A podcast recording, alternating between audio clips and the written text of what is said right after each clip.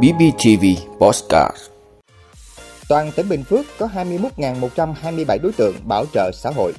Lễ hội Chùa Hương đón hơn 40.000 lượt khách dù chưa khai hội.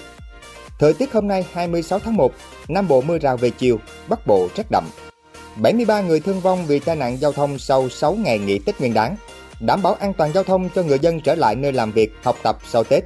WHO kêu gọi bảo vệ trẻ em trước thuốc ho nhiễm độc. Đó là những thông tin sẽ có trong 5 phút tối nay, ngày 26 tháng 1, mùng 5 Tết của BBTV. Mời quý vị cùng theo dõi.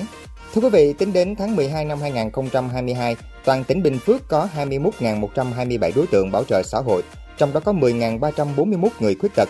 Tất cả các đối tượng này đều được hưởng trợ cấp thường xuyên hàng tháng tại cộng đồng. Số người cao tuổi đang hưởng trợ giúp xã hội hàng tháng là 10.021 người. Các chính sách hỗ trợ của nhà nước cho đối tượng luôn được đầy đủ kịp thời. Các địa phương cũng thường xuyên tổ chức hoạt động hỗ trợ đột xuất và chăm lo, thăm hỏi tặng quà vào dịp lễ Tết và những lúc gặp khó khăn cho đối tượng. Trên địa bàn tỉnh hiện có 7 cơ sở trợ giúp xã hội đang nuôi dưỡng 241 người, trong đó 6 cơ sở ngoài công lập và một cơ sở công lập là Trung tâm Bảo trợ xã hội tỉnh.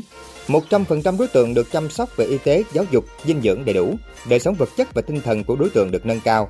Hiện nay, Trung tâm Bảo trợ xã hội tỉnh đang quản lý và nuôi dưỡng tập trung 57 đối tượng. Cán bộ tại đây thường xuyên khám sức khỏe cho các đối tượng, tích cực điều trị chăm sóc cho đối tượng có sức khỏe yếu và kiểm tra theo dõi sát sao sức khỏe các đối tượng cần bảo vệ khẩn cấp. Trung tâm cũng đã phối hợp kết nối trợ giúp cho hàng trăm đối tượng có hoàn cảnh khó khăn tại cộng đồng.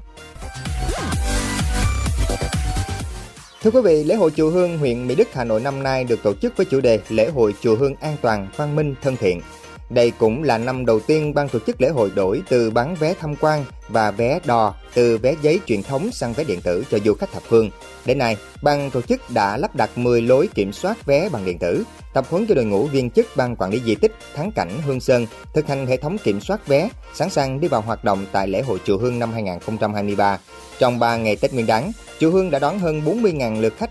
Riêng trong ngày đầu tiên thí điểm bán vé điện tử, ngôi chùa nổi tiếng này đã thu hút gần 20.000 lượt khách tham quan. Lễ hội Chùa Hương là một trong số lễ hội lớn và dài nhất ở Việt Nam. Năm 2023 chính thức khai hội vào lúc 8 giờ sáng ngày 27 tháng 1, tức mùng 6 Tết, với nhiều hoạt động biểu diễn triển lãm tại sân Thiên Trụ.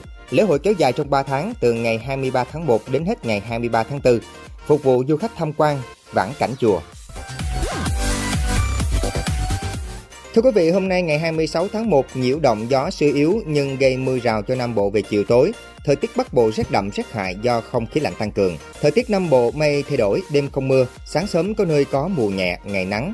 Chiều tối và đêm có mưa rào và dông vài nơi. Ngoài ra, gió Đông Bắc cũng hoạt động mạnh trên vùng biển phía Đông Nam Bộ. Thưa quý vị, theo Ủy ban An toàn Giao thông Quốc gia, sau 6 ngày nghỉ Tết Nguyên đán Quý Mão, từ ngày 20 đến ngày 25 tháng 1 năm 2023, toàn quốc xảy ra 133 vụ tai nạn giao thông, làm chết 77 người và 96 người bị thương.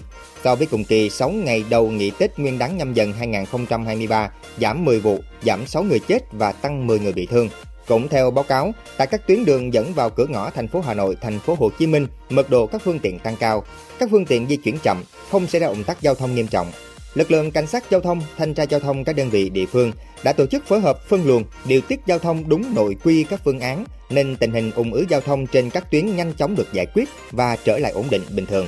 Về công tác tuần tra kiểm soát, bảo đảm trật tự an toàn giao thông, cảnh sát giao thông và công an các địa phương đã phát hiện 3.300 trường hợp vi phạm trên đường bộ, phạt tiền 6 tỷ 453 triệu đồng, tạm giữ 81 ô tô, 1.757 xe mô tô và 6 phương tiện khác tước 729 giấy phép lái xe các loại.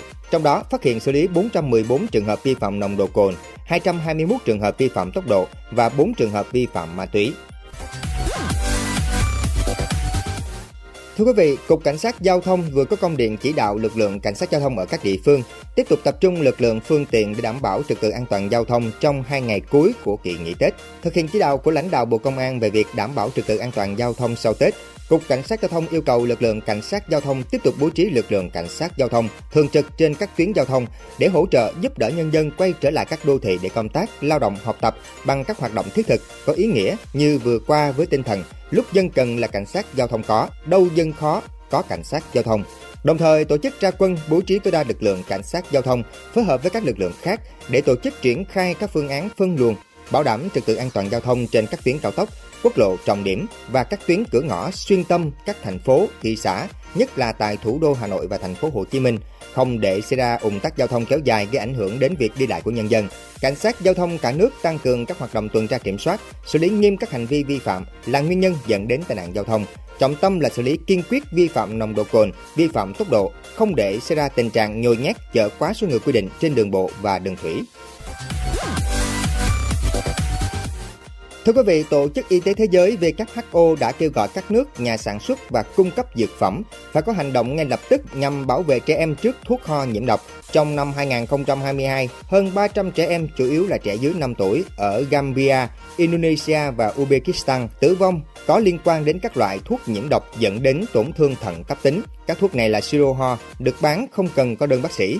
Chúng chứa hàm lượng cao diethylene glycol và ethylene glycol Tổng giám đốc WHO cho biết những chất hóa học độc hại này thường được sử dụng làm dung môi trong công nghiệp và chất chống đông, chỉ hấp thu một lượng nhỏ cũng có thể gây chết người và không được phép có trong dược phẩm. WHO đã ra cảnh báo cụ thể đến các loại thuốc siro ho do hai công ty của Ấn Độ sản xuất. Những thuốc này có liên quan đến các trường hợp tử vong ở trẻ em Gambia và Uzbekistan. WHO cũng cảnh báo về các loại thuốc siro ho của bốn nhà sản xuất Indonesia và đề nghị dừng lưu hành toàn bộ các loại thuốc ho này.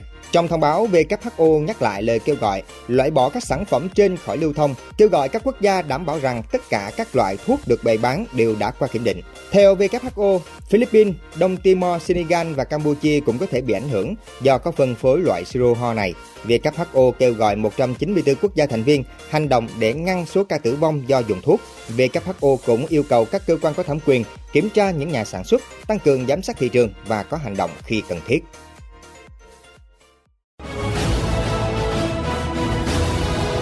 quý vị đã luôn ủng hộ các chương trình của Đài Phát thanh truyền hình và báo Bình Phước. Nếu có nhu cầu đăng thông tin quảng cáo ra vặt, quý khách hàng vui lòng liên hệ phòng dịch vụ quảng cáo phát hành số điện thoại 02713 887065.